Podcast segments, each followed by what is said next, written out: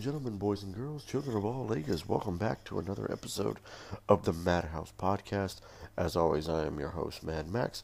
Today's episode, we're going to be talking about The Nun Part 2. Um, this is the sequel to the Nun movie that came out in 2018, and it's the, I want to say, the eighth or ninth film overall in the uh, in the Conjuring franchise. So, um, this movie picks up a little bit after the events of the first film. Uh, the movie still stars. The movie still stars Taissa Farmiga and um, Bonnie Aarons, and I cannot remember the guy's name uh, who was from the first one. Basically, the the farmhand from the first one. But anyway, all the main characters are here uh, from the original film. They're joined by Storm Reid, who really is the only character in the film that is the only new face in the film that is actually worthy of like recognition. Everybody else is either kind of forgettable and, and or don't really serve no purpose to the film at all, really. But anyway, oh man, I don't know if you can tell I'm kind of sick right now. But anyway, uh, but anyway, this movie picks up a little bit after the events of the first film. Um, I honestly thought that the end of the first film it led us to the events of what unfolded in the first Conjuring film when they're watching the whole, you know, uh, uh, they're explaining the demonology and exorcism things in the first one, but they've expanded upon this story uh, a little bit longer. Uh, this movie was, uh, I'm not sure. They kind of took that old formula of, of, of like if you've ever seen the movie Scream Two when Randy is explaining the rules of the sequel, the blood count is always bigger, the death is more elaborate, and there's also like a little bit of a darkness to it. This film felt relatively like that. It felt almost beat for beat the exact same movie we saw in the first one, uh, just with a little bit of a different backstory and a little bit of a different outcome. You know, in the first film, if you've never seen The Nun, the first Nun, uh, spoiler alert, but in the end of the first film, they used the blood of Jesus Christ to damn Valak back to hell. Well, spoilers for the Nun Part 2, they do the same thing here. It's not, we get there in the same, we get there in a much different way, but the outcome is still the same. They're still going to use the same tricks to stop the demon that they did in the first one. It's, like I said, I was like, it's kind of the same movie. You know, like a lot of people say, the first Avengers and Age of Ultron are kind of the same movie, even though even though from a from a characteristic standpoint they're not, but a lot of people feel that they're the same movie. And not that there's anything wrong with Age of Ultron, but the Nun Part Two was just so I don't want to say bland, but it was, it felt so generic. I don't know if that's the same word use. It felt so generic. The jump scares were there, but it's like this. It's set up, execution, you know, relief. You know, it's like, all right, we've seen this before, and it's like we're not getting nowhere with it. And I feel as if, I feel as if the Nun, I feel as if the Nun series is starting to follow, is falling into the same trap that Annabelle went through. Annabelle was a cool side character in the first Conjuring film. It was a cool little moment that she has in the movie.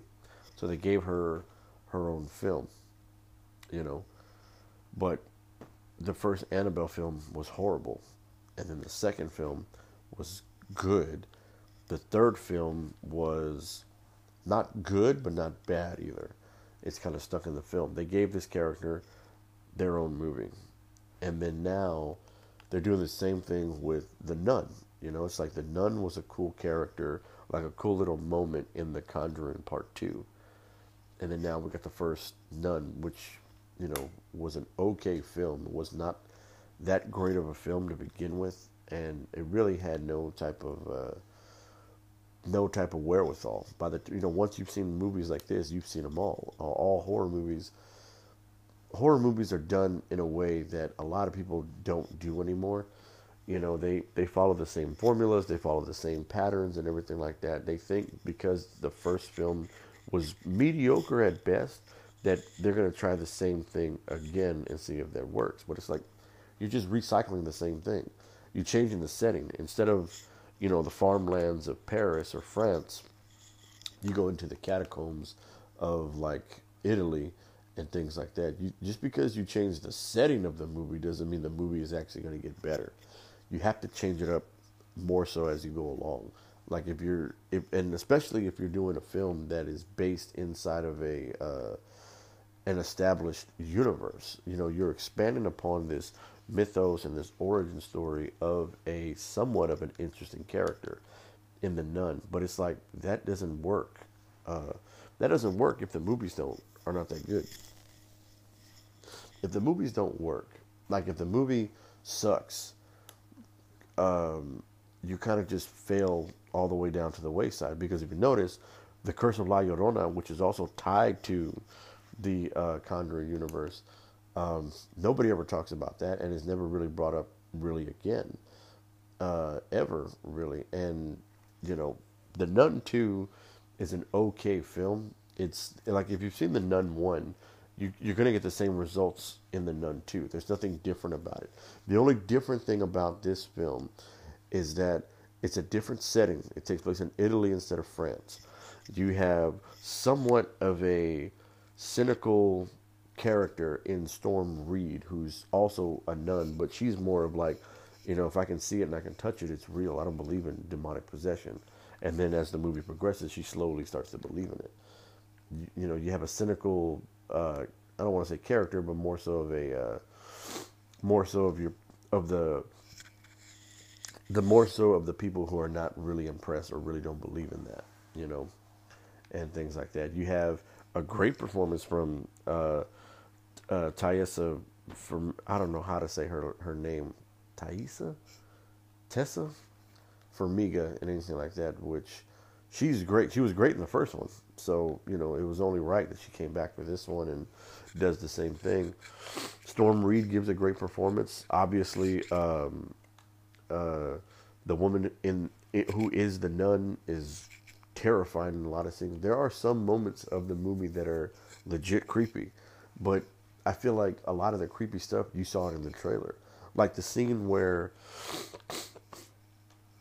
oh excuse me, like the scene where um, the scene where the nun appears on the newsstand with all the magazines and everything. That was a cool scene, but we saw it in the trailer. It's like we've seen this already. Like, how much more of this are you going to shove down our throats and not give us a good film to, to kind of go off of and things like that? So, you know, it was it was more so. It's another one of those things where like some of the best moments from the trailer are only in the trailer. Once you see it in the movie, it's like, all right, we saw that already. You know, the the anticipation is gone. You know, the nun. I wasn't really impressed with the first nun. Uh, and I didn't understand why, out of all the characters they had introduced through the whole uh, through the whole Conjuring first series, that the nun was going to be the one to get the, you know, get the treatment. Now, granted, the nun had one of the scariest scenes in the Conjuring Part Two, when she's walking along the wall, and everything like that. But you know, I was like, I don't think that's enough for a horror movie. You know, the Crooked Man was much scarier, and I I thought that would have been the character to go with to kind of get their own spinoff. But you know, who am I to who am I to you know tell Warner Brothers how to make their movies and everything like that, or New Line, or whoever made the Conjuring universe. But that first that the opening scene with the nun is creepy in its own way.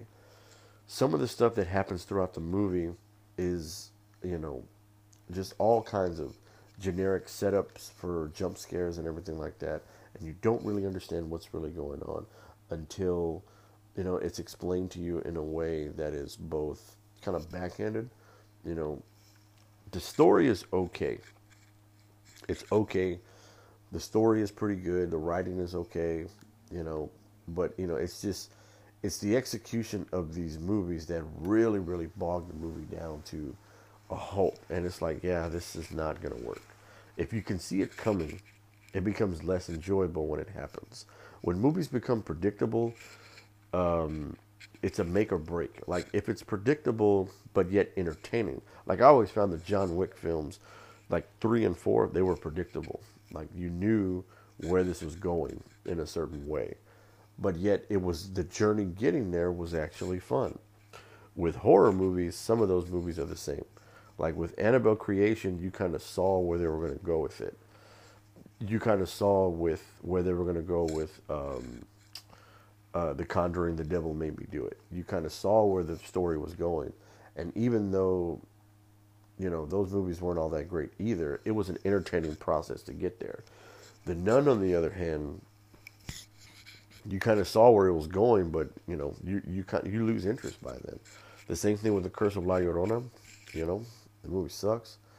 Annabelle, um, Annabelle comes home was like that. Like it was okay. You kind of saw where it was going, and by the time we got there, it was like, okay, I'm done with this movie. That's how I felt about the Nun too. I kind of checked out after a while. I didn't really understand why we had to keep going and everything like that. I honestly hope they stop with these movies already. Uh, I don't know how the Conjuring franchise is going to keep going from here. I know they're I from my understanding, I know they're in the process of making The Conjuring Part 4 with Patrick Wilson and Vera Farmiga to come back. And I was like, that works. However, that's supposedly going to be the last film because James Wan wants to go on and do uh, bigger and better things, you know, henceforth the Aquaman series. But you know, you could always add to that series in a way that um, can be beneficial, but you got to do it correctly. They struggled with Annabelle. They're definitely going to struggle with the Nun, and um, I don't know what more this franchise can do uh, as far as you know all these characters and all these other things that are going on. But you know, when you break away from the Warrens and their stories and their you know uh, cases and everything like that, it does come become a little bit difficult to do that in a way that is either good. You know, you could go uh, you could go a different route with it in a good way, and uh, you know have success the way that Annabelle did, or you can go off in a bad way, the way that Nun is probably going to go because this movie is not all that great. The Nun Two was a much was a it wasn't a good movie. It wasn't a bad movie, but it's kind of like stuck in the middle. However, if I had to pick one, this was pretty. This was bad. I don't want to say all the way around. It had some moments in it, but overall, it was bad. I'd probably give this movie like a, maybe a 5.5 out of 10. Uh, the acting is good. The characterizations of the new characters are are really cool. Uh, you got a great performance from our lead actress. You got a terrifying performance from our lead pro, uh, antagonist and everything like that. And you kind of got everything. You got everything you would expect from a movie like this was going to happen, and there's nothing wrong with that. But it's just poorly executed.